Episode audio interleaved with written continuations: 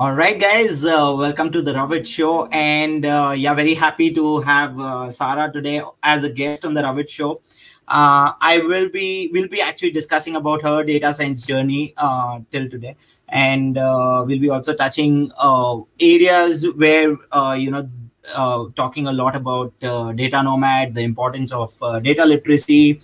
also, Sarah will be letting us know about her journey in data and how books have actually helped her shape uh, her data science uh, journey. So yeah that's uh, that's happening. And also uh, out of all this uh, we'll also be talking about the new courses that sarah is creating for us. Uh, so that's on the cards. Also before i get sarah on board uh, i would like to thank our partners 365 data science uh, and how to get analytics jobs by albert and john. Obviously they are doing a fantastic job. Don't forget to visit them. And uh, also one quick heads up the five best questions here uh, today we'll be winning uh, annual subscription of 365 data science so don't forget uh, okay uh, let's get going and let's welcome sarah. Sarah welcome to the ravit show. How are you? Hi, you? Ravit good. How are you? I'm good. Uh, so we'll be discussing a lot many things. I was just trying to let the audience know the discussion topics today. And there are a few folks who are joining in. There's kush. Hi kush then there's Dr. Tariq, uh, Robert. Hey, Robert, from YouTube. Awesome. Camden, hello. Good morning. Awesome. Good, good evening from everywhere. Awesome. so, Sarah, uh, talking about uh, uh, your journey, uh, I would want you to actually introduce yourself first. Sure. Um, yeah. So, yeah, it, I I I love hate this question because you never know. I remember the first time I ever walked through my entire data science journey was on um, with Bo and Terry and all of them, and we had done our first session. And I think I, I think I started from when I was like 13 and wanted to be a, an aspiring chef. Um, wow. and uh, yeah so we all i think have our, our passions when we're young and then get very shocked when we realize as adults um, where we ended up. So i um, i my journey started i think when i was in college. I thought i wanted to go into med school. I thought mm-hmm. i wanted business. We all are confused when we're in undergrad and cool. I don't think any of us really saw what was going to kind of become this data evolution. I mean, some of us did. Mm-hmm. I those of us who graduated, I thought I was a mechanical engineer at the point that I had um, kind of made a decision for myself. Uh-huh. I thought, okay, I'm going to go into renewable energy. I really want to make a difference on the world from the standpoint of helping us be a little bit more mm. Um, cognizant about the waste that we put into the world and kind of how can we help yeah. the planet from that standpoint. And I mm. remember graduating and having two resumes and being like, let the job market basically dictate where my where my journey yeah. goes. And Ooh. I ended up at a startup um, that did data science on um, marketing campaigns. And that was a huge mm. thing. A lot of agencies existed to help optimize marketing campaigns. And that was actually a very, very cool first job to have. Um, and actually, mm. they say a lot of the smartest people are working on how to get people to click on ads, um, which isn't mm. wrong. the ad is such True. a huge bed for data um, we're going to see an evolution in that as um, I don't mm-hmm. know how in in plugged in you guys are to like the new um, iOS 14 changes and privacy changes, mm-hmm. and, and, so that's all very interesting to me. Um, And yeah, then I worked for a mobile gaming company for a couple of years, and now I'm at Snapchat. Wow. So um, and I work as a financial mm. analyst there. So random odd jobs that flows into I think some of the later topics that we'll talk about. So.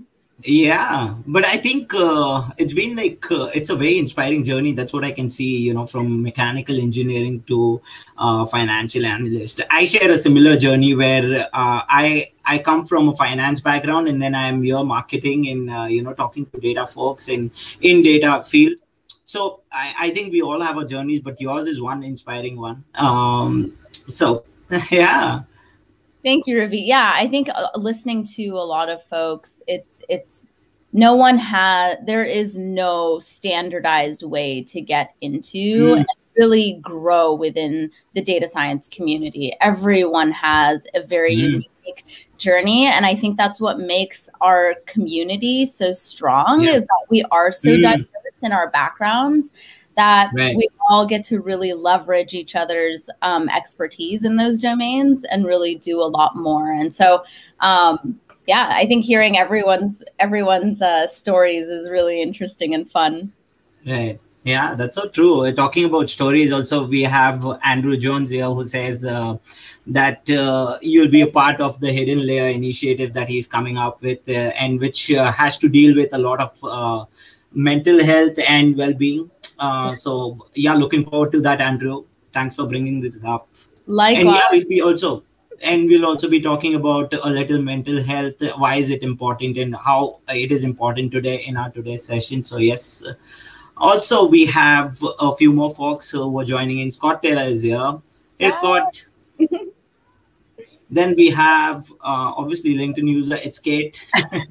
Hey kate so talking about community it's always about you know uh, kate whenever i see her doing something and every time it's something new uh, that comes up like literally she posted about something uh, that she's coming up which is dedicated industry. And in just like three hours um, i see her posting that uh, in three hours she got 1000 registrations which is unreal to me but uh, i think data community is very big and huge what what do you think about data community how how long have you been here and how has your journey been till date yeah, it's been interesting actually. So um, mm-hmm. no one can compete with Kate. Kate is a powerhouse on LinkedIn. So exactly. um, my journey started in 2018. So actually, I was going through a lot of personal things at the time. I had taken up two jobs. I was working um, at the agency I mentioned, and I was teaching at USC.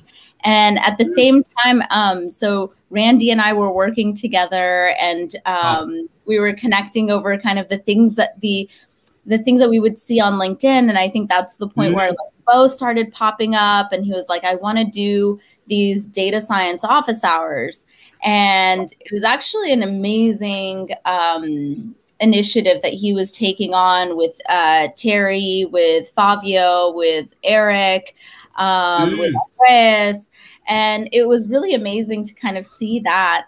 Um, and I was I wanted to be a part of it. I thought, you know, how great like com- coming back to this um, di- diversity. Mm. Uh, concept, I was like, you know, it'd be nice to have representation from, you know, all different uh, backgrounds to kind of help address the the data science community. Mm.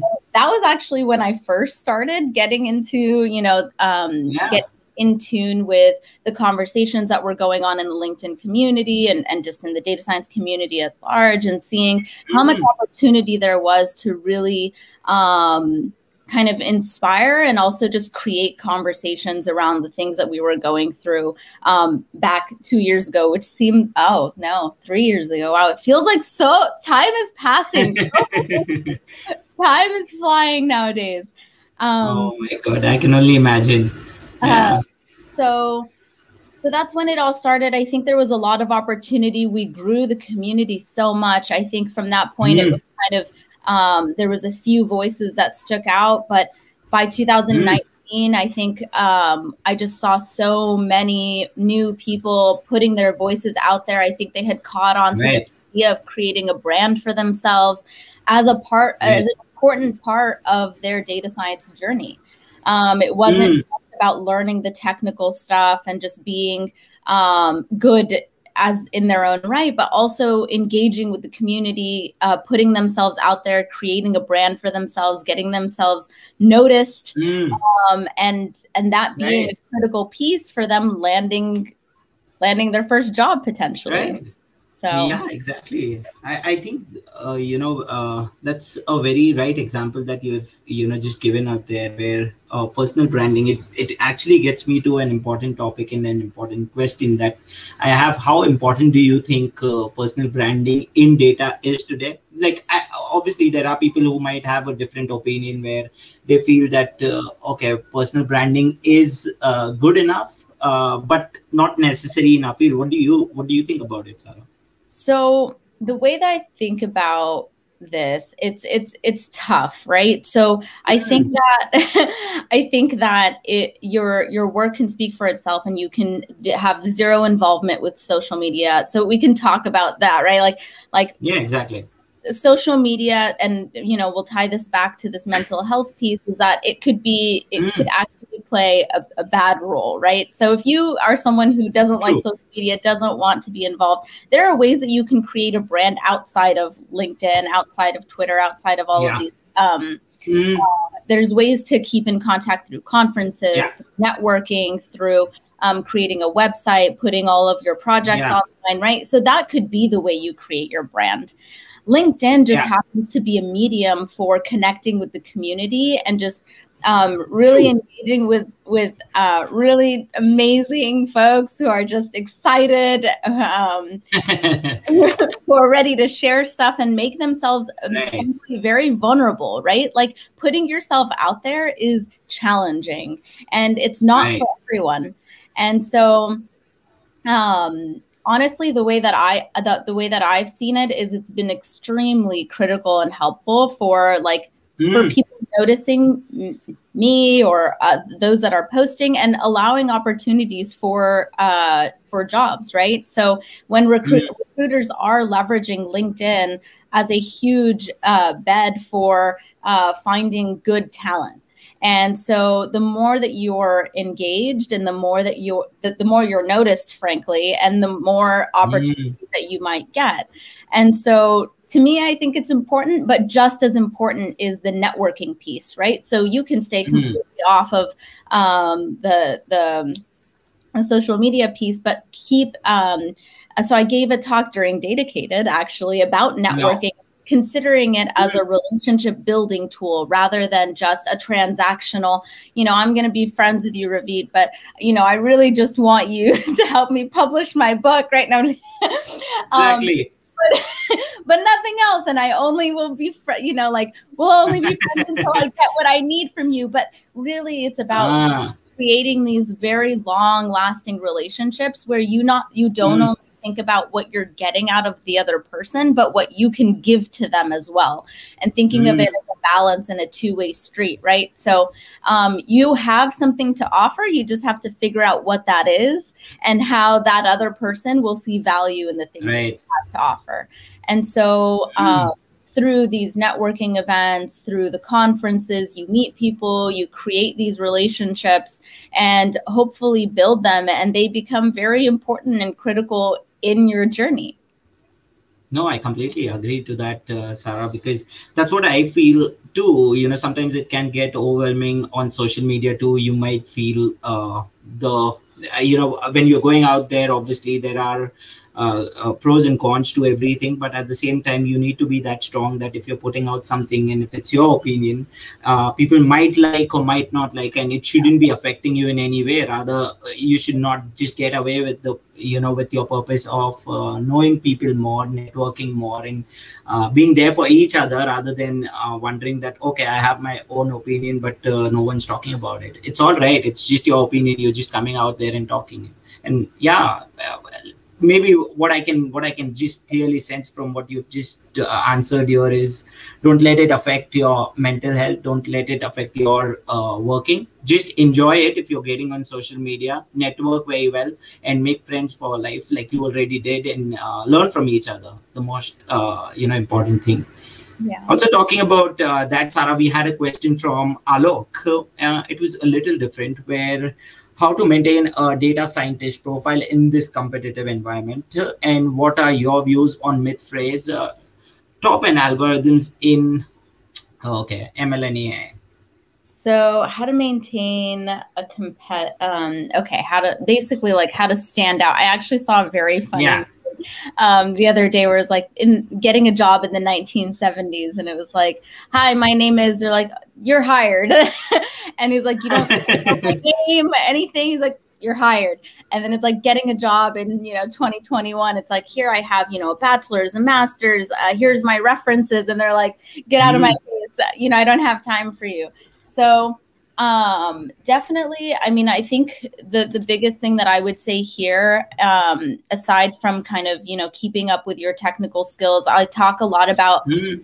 The data nomad concept, which is really maintaining. Actually, this actually um, okay. So I'm going to re- re- reframe this. So really. Yeah. The, the soft skills is are going to be mm. super important. And the reason why I say that, and in combination with the courses that I'm that I'm developing, right, so it's wow. maintaining not just um, your strong technical data science data science um, skill sets, but also mm-hmm. understanding at all points how you're connecting with the business right? So if you can find your niche uh, within a specific domain or an industry that you really like, um, then under really getting intimate with the business problems they're trying to solve will help you become very competitive right because the yeah. deeper you understand their issues the more that you can come in and solve but then i'll also say that right like coming back to this diverse diversity issue right coming from a mm-hmm. diverse background can actually be very helpful if you know how to frame it in that sense, right? So if you say, hey, you know, I might not have, let's say, for example, g- gaming expertise, but I have expertise mm-hmm. in another domain, but the problems we're trying to solve are very similar, and we can adapt those uh, those methods and apply them here, and we should, you know, we can come up with with creative solutions. And that's what i think that people are looking for especially from the business domain is how do we solve mm. problems creatively right? And right. the the more you can you can be curious the more that you can show that you're excited um, and that you have um, an a near obsession over the problems they're trying to solve that will keep you very competitive. Because those are the skill sets that are actually much harder to find Mm. I think I think yes, uh, definitely. Uh, you know, soft skills are the most important thing today. Uh, I had Gilbert, uh, who who was earlier on the show, and he had uh, spoken about why soft skills are actually you know plays an important role even while, while we are talking today. Uh, you know, the expressions, the the way we you know conveying things, how it's getting through is makes a lot of you know difference in the world out there so uh, I think yes, uh, uh, soft skills is one of the most important things out there. Also, um, uh, one quick question from Robert. Hmm. What do you think helped you the most getting your first job? Um, hmm. So when I think about uh, hmm, my first job, I actually feel like I had forgotten a lot about what I had learned in undergrad. I, I, was coming from an engineering mindset, so I'd forgotten a lot of my statistics. I think yeah. highlighting, coming back to this idea of, of extreme curiosity and near obsession, like not only will that help, that did that did that help me in my landing my first job, but it helped me in landing mm-hmm. every job after that as well. Is because the domain you may or may not be so this I, this concept of a data nomad right like let me just address that right. for a second so um, mm. so i gave a talk during a data science connect last year and um, mm.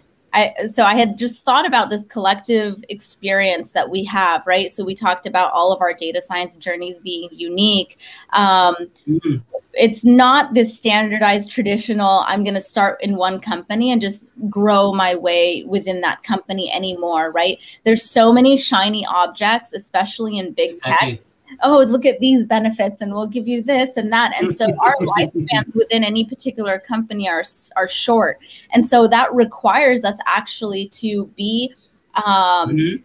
uh, to be adaptable and to be okay with moving around into different industries and saying okay you know i might not have the domain expertise right now but i'm infinitely curious in the problems you're trying to solve. And if you can convey that um, and show that you are confident um, and so like the, the books that that I think about that shaped my my journey really come down to building this confidence, right? It's how do you think about your mindset when you're going in, right? Are you going to think about your failures as a definition of you, or are you going to think of your failures as a stepping stone for getting better, right?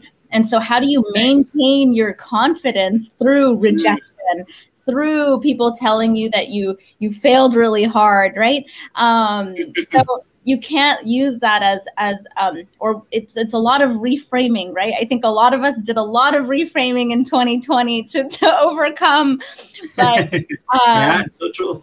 But really being able to use that as a confidence builder rather than a confidence hinderer, right? So, mm. um, yeah, like I would just say, go in, I, like really get intimate with the business problems they're trying to solve. Um, come up with creative solutions. Ask them a lot of questions about. Um, that's I think actually what every interview that I've ever had, I've done more of the questioning. because I'm so curious about what they're trying to do, and I want to know that I want that job.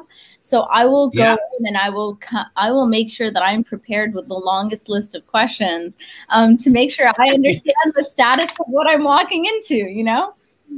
Yeah, I think Robert gets his answer that uh, rather than you know interviewer uh, having many questions, he should just go with uh, many questions if he's going for an interview. That makes uh, a lot of sense, uh, Sarah. Thank you for that answer. And yes, uh, that brings me to an important question from Neeraj Satpal in a world where digital technologies are moving faster than many businesses can keep up with what tips you can give to data scientists to be proactive and get ahead of customer trends that's a really good point. Um, yeah. so let me think about this answer. Yeah. I hmm.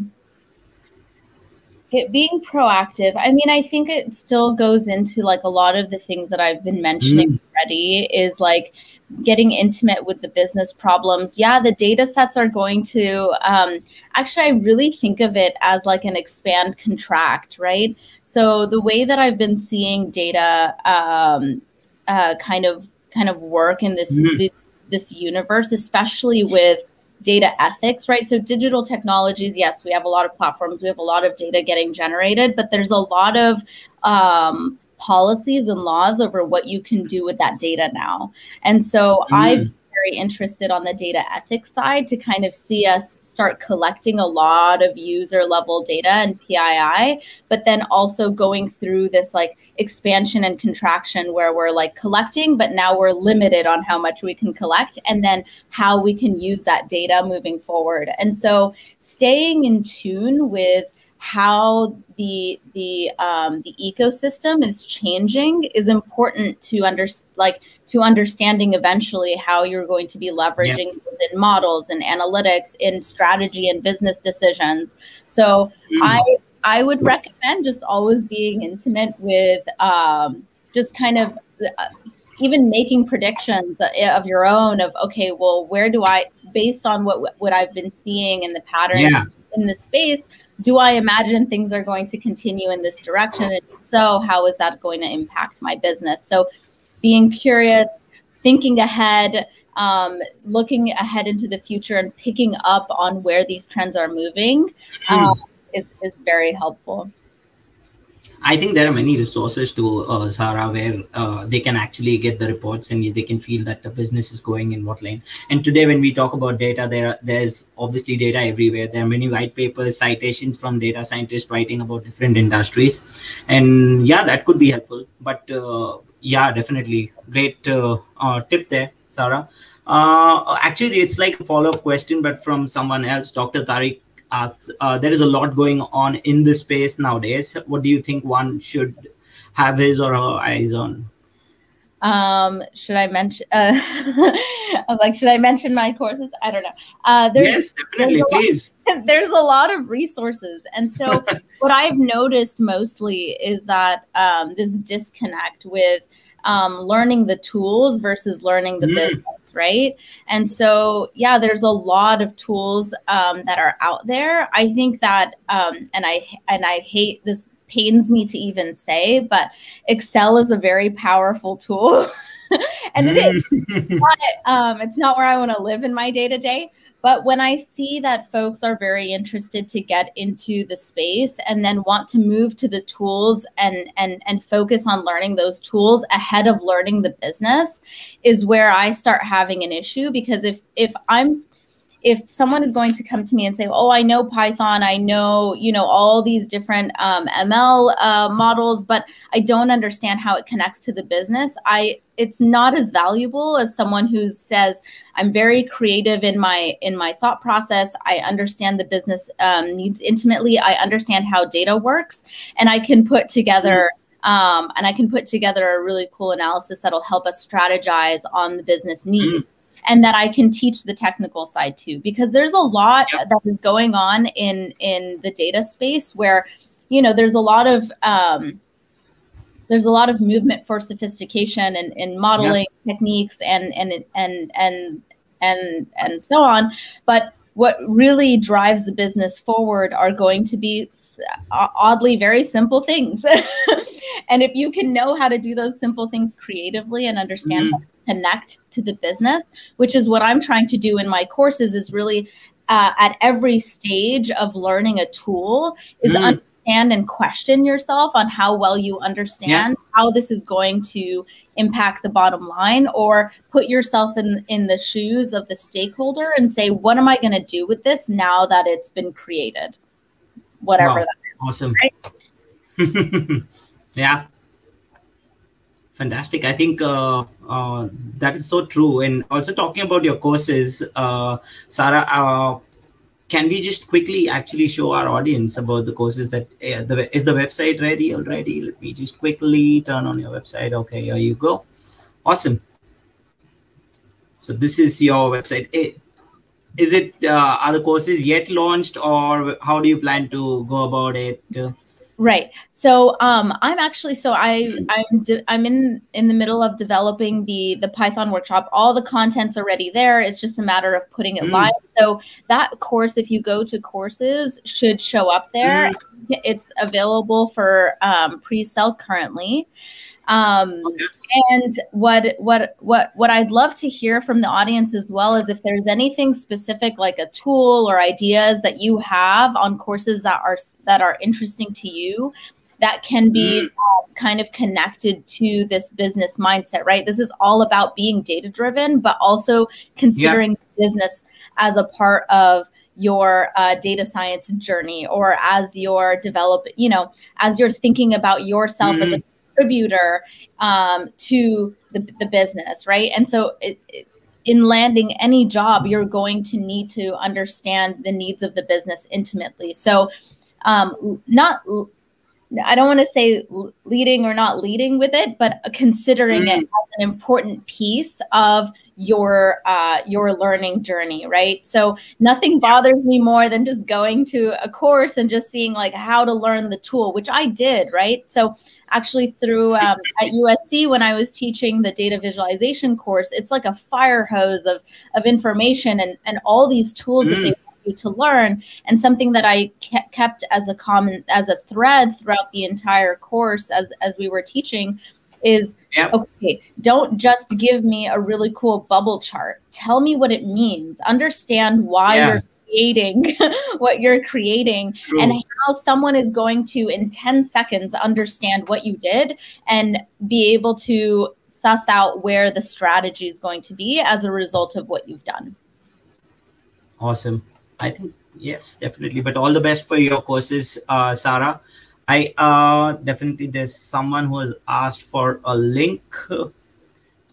Okay I will share the link with you, Patrick. Uh, and yeah, you can reach out to Sarah and have uh, questions about her courses that she's upcoming with. So, when are you launching it uh, completely, like Sarah? When will all the courses be full fledgedly up?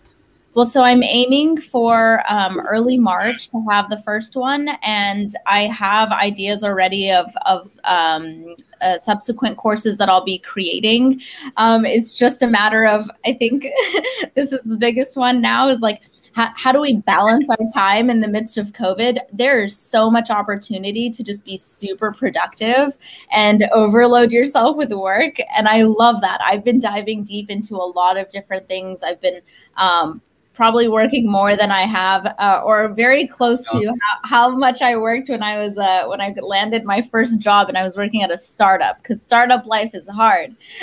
great.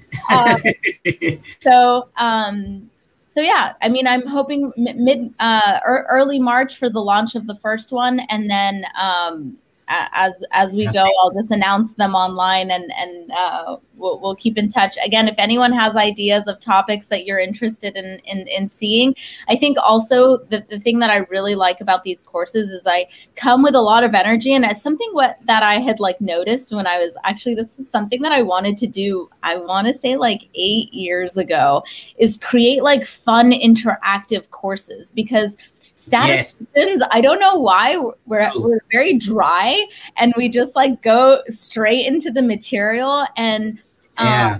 to engage folks in a very like interactive fun manner really changes the way you learn right and if you're having fun while you're learning then you're retaining more so that's something that I aim to do in these courses, and wow. so hopefully, I would love to hear uh, feedback, and and hopefully, um, you guys enjoy them awesome people can reach out at data bridge analytics to check out uh, sarah's courses. And don't forget to email if you have any questions or ideas for her.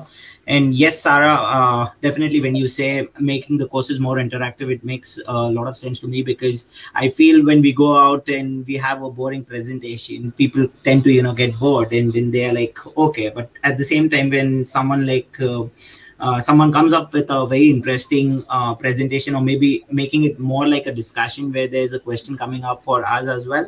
Uh, it it kind of you know you'll always remember those presentations and it's similar to courses that i can see in yeah you are on the I, what i can see is uh, definitely your courses will fly. Uh, so all the best for that. Thank you. Awesome. Uh, quick question from Harpreet, uh, important question. Um, I've been going through some uh, serious burnout lately, and it's tough because you can't sleep it off. Uh, what are some things you do, you know, help you to get back to yourself uh, when you feel that burnout coming on? Very interesting.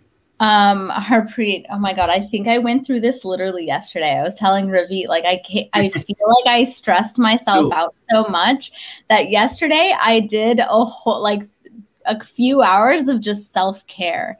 Like, I think wow. that, um, especially, so I massaged myself, I did some meditation. I think, especially in 2020, um, a really nice practice that I incorporated into my day to day. I think I was running for, I was running anywhere from two on a bad day um, to six miles every day and I was meditating at the end. So I would either sit in the front of my building or I would sit um, in the middle of my run and I would just pause, take a pause from mm-hmm. my day, and I would do um, 10 minutes of uninterrupted meditation and breathing exercises. And it helped so much.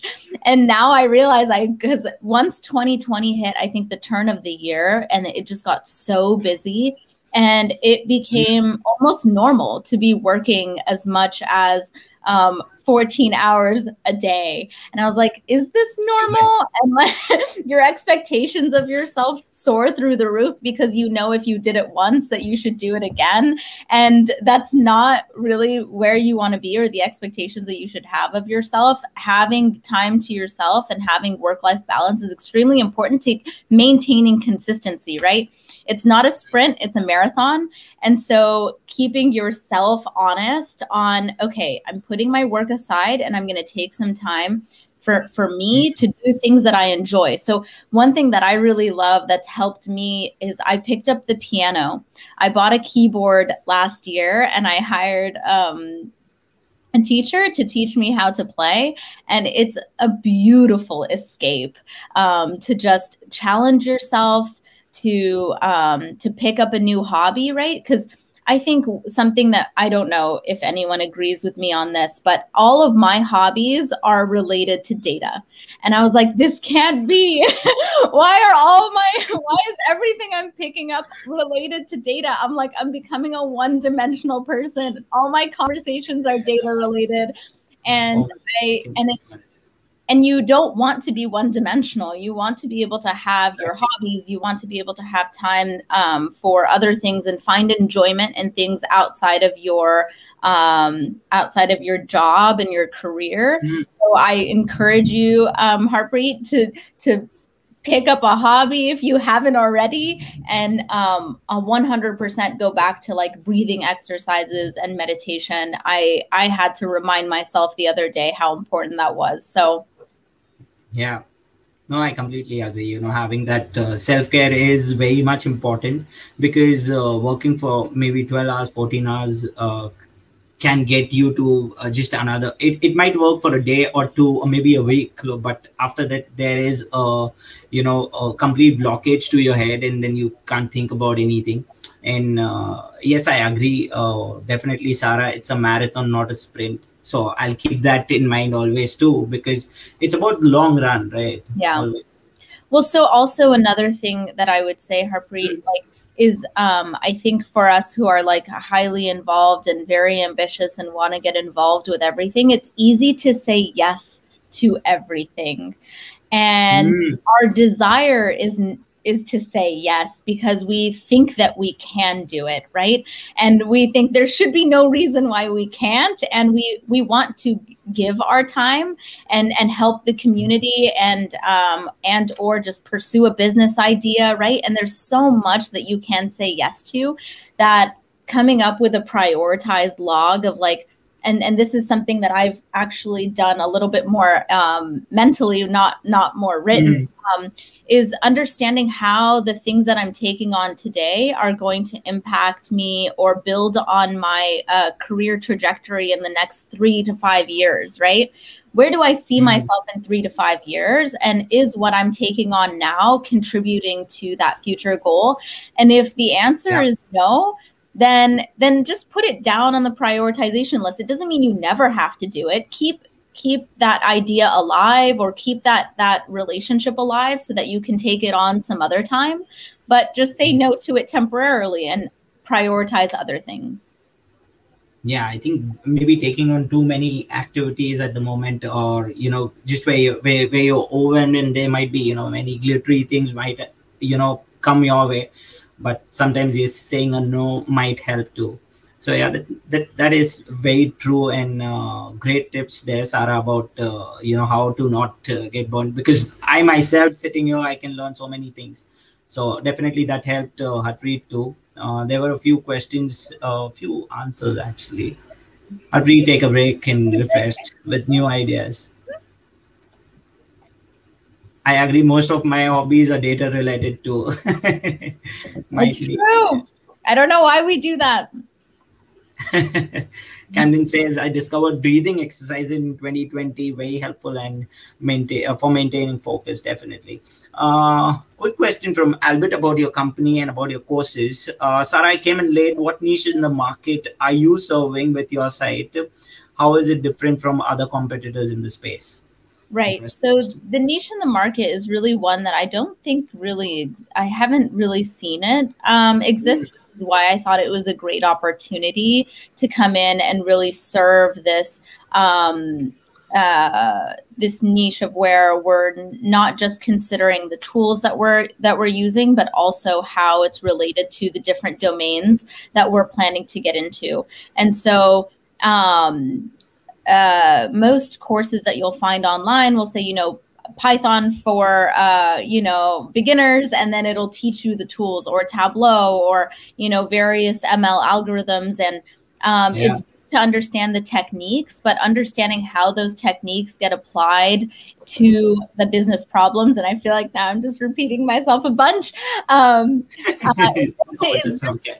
Yeah, is really where um, you'll stand out as a as someone who's looking for a job or someone who's even looking to grow themselves within their uh, their their their own respective industries or jobs like that's where i found i spend most of my time is not just maintaining my data science skill set but it's also yeah. at every point understanding how my um, my understand my intimate understanding of the business and my communication skills to not just my peers but to leaders across um, the organization and understanding their problems intimately and coming up with creative um, ideas that they might not even thought about right? So putting things in front of them and saying hey have you thought of this or have you thought of that? Right? So since we have access to the data we get to be the most creative because we know uh, we know what's available. Sometimes they don't even know what what we're collecting and what we're not. And so us as the data folks we have a, a unique um, position in the company where we can if we if we're smart enough right we can be the ones driving a lot of that um, creativity a lot of that strategy. Um, it's just a matter of of uh, accepting that's a part of our role right? Instead of just being yeah being the person who just executes on someone else's vision, having um, a voice in where that strategy goes is is extremely important. No, I see. Uh, you know, uh, Sarah, definitely you have your North Stars very well in place when you talk about your projects. And uh, I, I, I'm very excited for your courses to just, uh, you know, come on. Uh, so yeah, all the best for that. And uh, yeah, definitely that helps Albert too uh, I had an interesting question from Jamie. Hey, Jamie, during the job search, uh, what are some best practices for featuring past projects in a public portfolio while still respecting the intellectual property of past clients? Thanks for loving this episode. Wow. Do you have an answer, Ravit? I think uh, it's about uh, you know uh, the the the the the, the answer what uh, I feel fits very well is uh, you can when you talk about a public portfolio you can never it's always competitive. You can never have something you know where you'll be able to respect the intellectual property of past clients. Because today if i'm working for Packt publishing and if i go to uh, say o'reilly or maybe any other publisher there might be some places where I might be using those clients back in my day job. And uh, it will happen because I have had those relationships. But um, uh, it depends on person to person and the business role that you are changing your job in. Um, I think, yeah, it, it, has to happen. It is a mix of both. At the same time, it is very ethical to keep it, uh, you know, you, you respecting it uh, very much, uh, you know, your past clients need to be respected if you have signed an nda uh, so don't don't even touch or don't even try to do that because it can get uh, you know it can just backfire but yeah i think that's what i think what do you think sarah I think that's a great. I think that was a great answer. I think being somewhat yeah. vague into how you played a role in moving those initiatives forward without getting into the details could be a could be a great way of just um, yeah just highlighting your contribution and in vague terms uh, referring to the overall impact of the project and your contribution um, i think someone mm. i think someone just put up a very interesting question which i like the idea um, organizing yeah. courses into a content based like business yeah exactly i think that's a really great um, great option and i'll consider that as i as i start building exactly. things putting things into yeah. like specific. Um, so yeah, keep those keep, keep keep those ideas coming. I think um, understanding how they'll be most useful to um, you know kind of those that are navigating the space um, is, mm. is, very helpful in making sure that you guys are um, receiving the knowledge in the best way that is is helpful to you.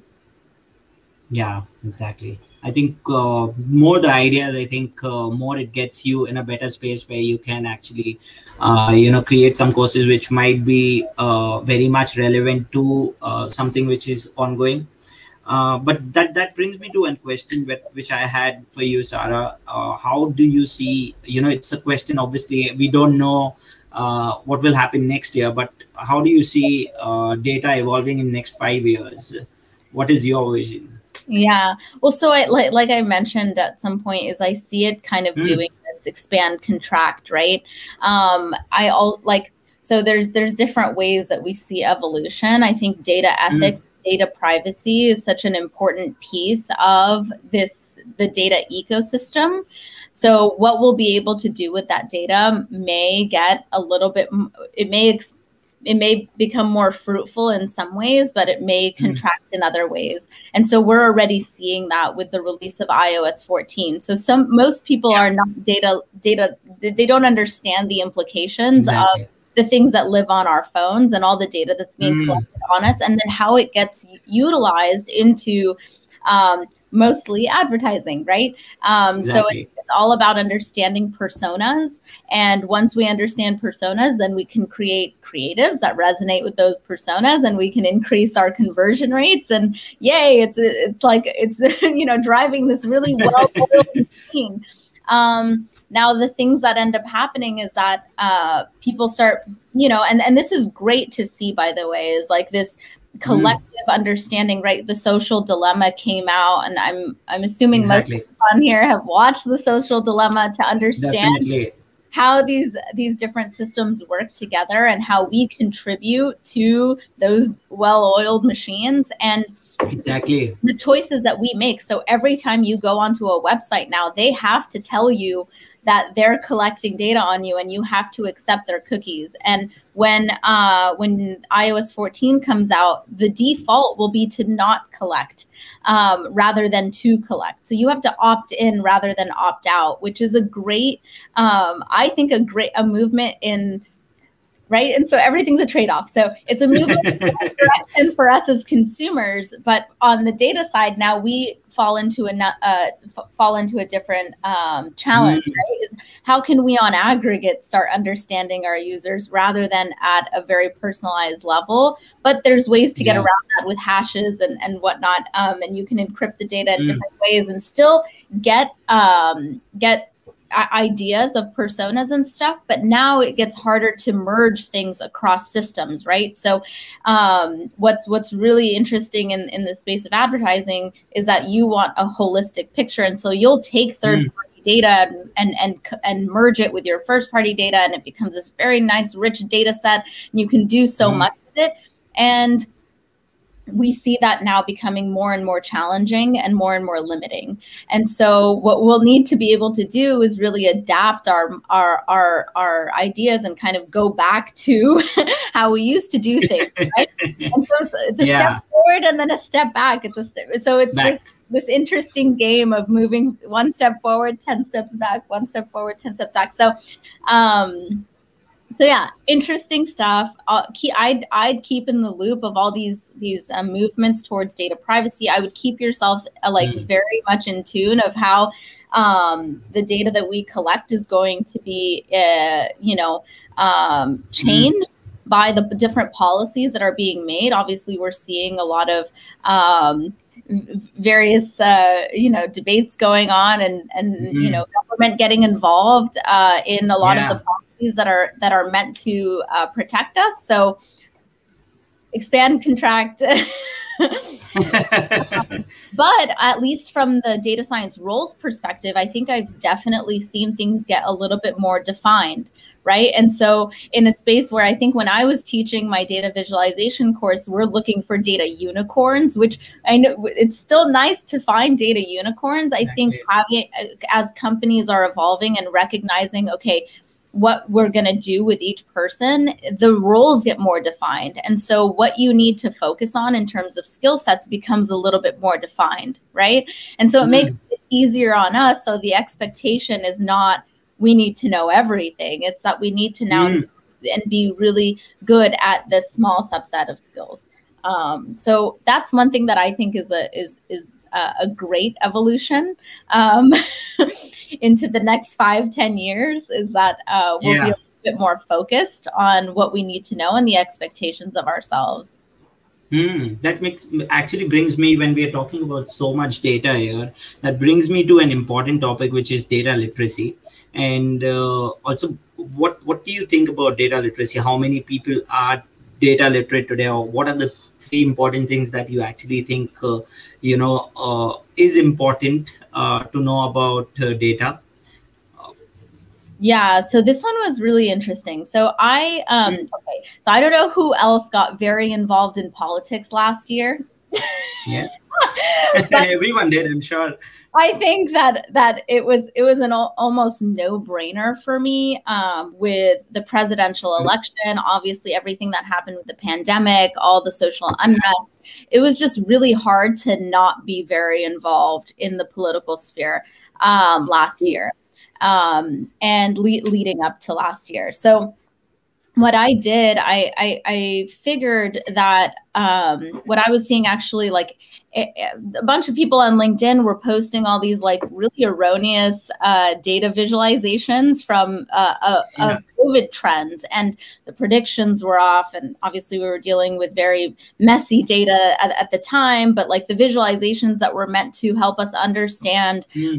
um, the trends or even the status were built by people that maybe didn't even understand uh, the data or yeah. the implications of what they were putting out there. And so there were a lot of wonky visualizations that came out at the time. but then also like um, uh, statements and implications based off of that that that that were potentially wrong as well right so mm. um so from that standpoint i realized you know there's so much opportunity for us who are in the data space and who are um yeah. at, like who are data literate right um, to have an impact in this space. So when I think about data for social good, I actually just start. I just joined. So Code for America is um, an organized, a nonprofit organization that is looking to take the data that's publicly available, right? Like open data, and now use it to help our communities. So I joined. Um, the Hack for LA, which is the LA uh, brigade for Code for America. Yeah.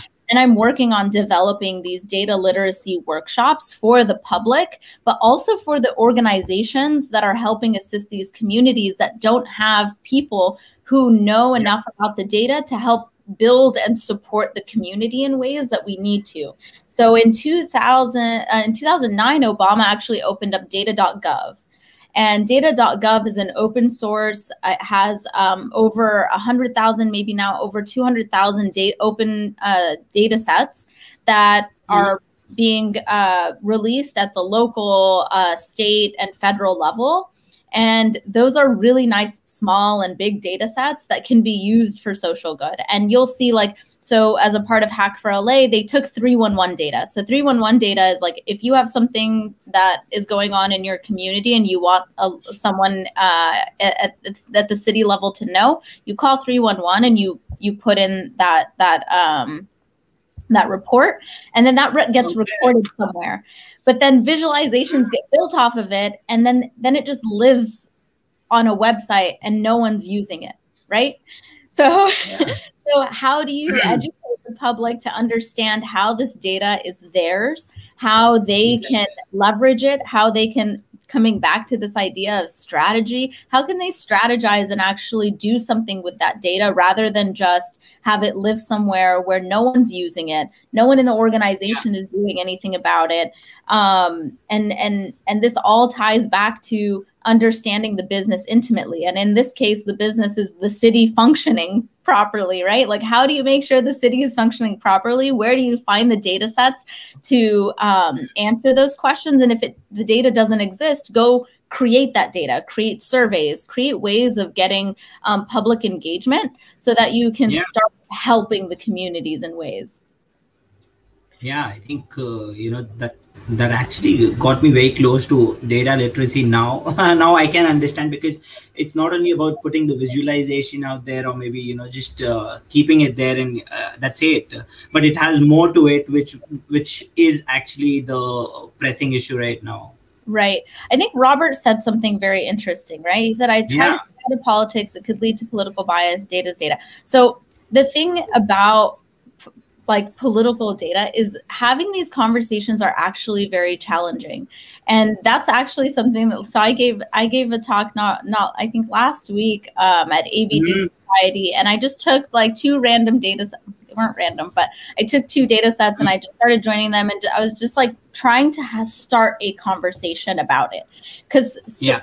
political issues are not the same political issues can or cannot be social issues. And social issues are important, but social issues are infinitely challenging right and this is where understanding where uh like and connecting with people sometimes even doing interviews right and that can be very time consuming understanding who your stakeholders are and really understanding yeah. the needs of the community before you dive into a problem is extremely important and having conversations around what the data is saying and there could be biases in the data so how do you accommodate for that or go collect new mm-hmm. data if you need to i think these are all very very very important issues which is why i've been in somewhat incentivized to kind of play even a small role in, yeah, in, exactly. in moving that forward and so it it, it most some of us will be like no that's not for me which is okay. But for those who are interested i think it might be um, it might be a nice way to even volunteer your time. So that's what i'm doing through hack for la is just volunteering my time mm. see where i can have like a small little benefit um, to to kind of um, you know helping the conversations be driven in the right way. Yeah. I think yes uh, definitely robert would agree to that so are you planning to have any course on data for social good in your courses i think that's a that's a really uh yeah i think that's a great um, highlight. Um, I think definitely having something there where we're looking at because there's so much to be understood about what's publicly available. How did the, each of the this there's um, there's different uh, every state now has its own um, site where they're pub where they're publishing data sets there and yeah. each of them will have their own portals and so um, mm. yeah, we can we can do a course on that and i think that's a really a, a big one that I'd, I'd, love to focus on and get more people involved yeah i think you have me signed up sarah for sure for this one okay uh, question from Mayowa. Uh, thank you for this time, Sarah. Bridging diversity uh, cap in data science to what extent has LinkedIn community been a help? Mm-hmm. Is there any platform that addresses that? Uh, how do you think you can help those with little or less connection within the community? Firstly, Mayowa. I mean, I personally will say that at least from my in even my initial like it was comes back mm. to the the first um uh, thing I, I, mentioned at the top of the call is how I even got involved, and that yeah. this is huge for the for for the data science community is um, having these conversations over like and having a platform to do that um, was extremely important. I think for for increasing visibility number one so i've seen so yeah. many posts where where every where people from all different backgrounds and and all, all like are, are being highlighted and and this is the platform really to help those who are forming these conferences that seem may, maybe male centric or um, whatever centric right to look at and see the plethora of um, of top talent that is online and yeah started generating lists. So I remember when there were conferences uh, a few years back. I think we've come a long way since then, um, where yeah. it was all I mean, for the lot, I mean, if I remember correctly, all white men. And I was like, oh, come on. and so, like, the diversity problem is is a two-way street right it's us being empathetic to hey maybe they don't know yet that that this is important right um, mm. but also being able to surface to them and making them aware like hey look there is top talent and here's where to find it and so then creating these lists, yeah. right? I see a lot of people posting up, hey, these are the people you should follow. These are top talent. Whether they're posting a lot or not, they're good in their own right and should be kind of brought to light and kind of um, given, you know, exposure. Um, exactly. So I've seen that a lot, and so from from LinkedIn as a platform to help that, I think it's been amazing. Um, a lot mm-hmm. of people are have been given a voice and i feel like everyone deserves a voice on here to kind of create their brands or talk about mm. the data topics that they're that they're looking to talk about to increase visibility um, yeah. so so 100% i think linkedin has done a great job um, in, in, oh, yes. doing that so uh, yes stay engaged Definitely, stay engaged be on the community and uh, keep using linkedin and you'll have uh, I think, like uh, Sarah just mentioned uh, some time back, it's uh, it's not a sprint; it's a marathon. You will meet many people here. You might, uh, you know, come across many experiences that might help you in your, you know, data science journey, and uh, that's what will keep you going. Okay, another question from Ayush Jain. Uh, would your courses cover MLOps as well while covering the business application aspects? Most courses in the industry lack that, due to which data scientists find it difficult on real world projects. Okay. So, yeah, that might not be like a first uh, thing that I tackle right away, but that could be something that I incorporate um, kind of later on in the core in the courses. So. Yeah d- definitely have a roadmap for where I'm going with this.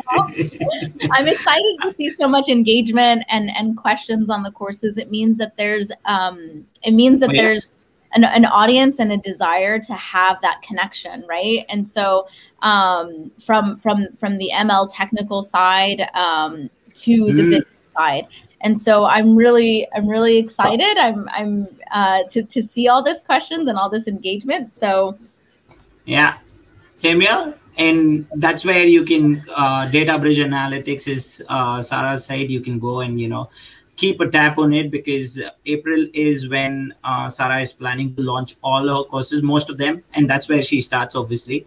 But uh, right now, I think uh, Sarah, what folks can do? Can they sign up on this one? Okay. Yeah. So you um, so you can uh, click to enroll and sign up. Um, there's the, the Python yep. courses there, so you can um, go ahead and enroll in that. And I'll oh. start. I mean, it seems like there's so much engagement, so I think I need to go prior reprioritize my backlog of things to do. Thinking about uh, backlogs and and having so much to do, so um, I'm actually very excited. And so, if you want to connect with me over LinkedIn and and ask me any questions that you have um, and and help develop what that roadmap looks like. I think I have a pretty good one um, uh, in in my mind, but especially after this talk, um, have have a much better sense of exactly what what the community is looking for. So, super excited to build those out. Super excited to work on this together very excited for you, Sarah, and definitely there's so much energy in there. Uh, quick question, Sarah, before we wrap up and before we say bye to the audience. Uh, it was about uh, since we were talking about conferences, how uh, first of all, which is your favorite conference and uh, uh, I know it's kind of very difficult and it might uh, sound very biased if you say, okay, okay, which are the conferences? I'll just reframe it and I, I might just ask you this way: which are a few conferences that you might, uh, you know, uh, suggest to our audience that they should attend and they might get a lot of insights there? Right. So the few that I've been involved in in the past, um, Data Science Go, I um, yeah, so much energy. Real.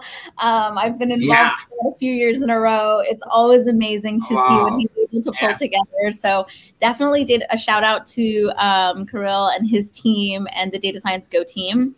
Um, mm. Must we mention Datacated? So Datacated.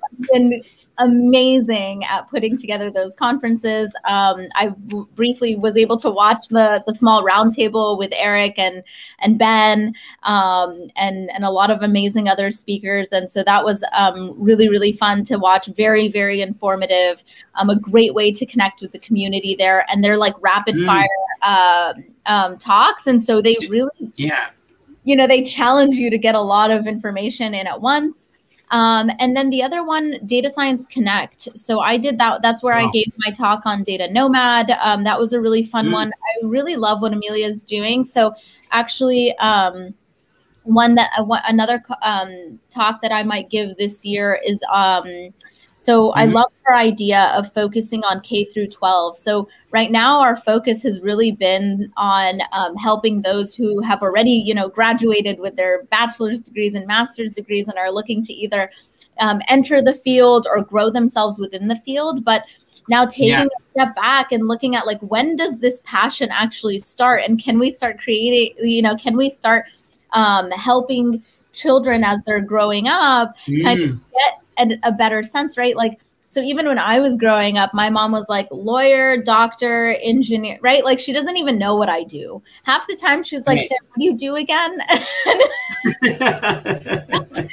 so like educating them from a young age and helping them get inspired and seeing like connecting with the work that they'll be doing in the future and um, easing them into it at a young a younger age i think is um, and inspiring them young is is going to be a, like really great initiative and so that's uh, one conference that i'll be definitely doing this year and she has a lot of others that she's planning so i would look out for uh, data science connect as well Data Science Connect. Amazing. So I think I was uh, on the both of the conferences with, and I've been attending Kirill's conference. Obviously, Data Datacated is one of my favorite conferences too. But uh, Data Connect, definitely going out there and checking this one out. Uh, and I'll be sharing the links with the uh, audience so they can have a look at it. And definitely, uh, Sarah, uh, I hate to say this, uh, goodbyes are not good, but uh, I, I, I'm, I'm, you know, it was one of the most interesting conversations I ever had. Uh, the energy I felt, uh, you know, people actually, uh, as a host, people come back to me and they're like, okay, you, you have some energy, but today I felt the guest here, Sarah, you had so much energy and it brought so much. there were so many questions in there. Obviously, we couldn't take all the questions, but I request you if you have sometimes just go back and you know if you can run through those questions if uh, or there are many questions about the courses too so it might help you build your roadmap and we are definitely looking forward to the courses that are coming up in april too. Uh-huh. uh, databridgeanalytics.com is uh, sarah's website uh, website. I'm i would urge everyone to go and visit and have a look and suggest some uh, great courses that you would want from sarah. Um, also, Sarah, one last question before uh, we make a move. Where, if people want to reach out to you and talk to you about your courses and about Data World and all of those things, uh, which is the best way? I know one is LinkedIn. The other way, if they need to reach out to you. I think honestly, LinkedIn has been just the, the awesome. source for me, and so the, that's the best way to connect with me. And I'm very, I, I tend to be very responsive to thoughtful connections. Um, if it's a non-thoughtful connection and you just and, and it's you know there's nothing there yeah harder to build those relationships so um, yeah exactly I, I appreciate uh, thoughtful connections and so i'm i, I tend to be very um, communicative on there so if you want to connect with me on linkedin go for it Okay, Sarah, someone just cracked. Okay, Dr. Tariq just cracked the screen.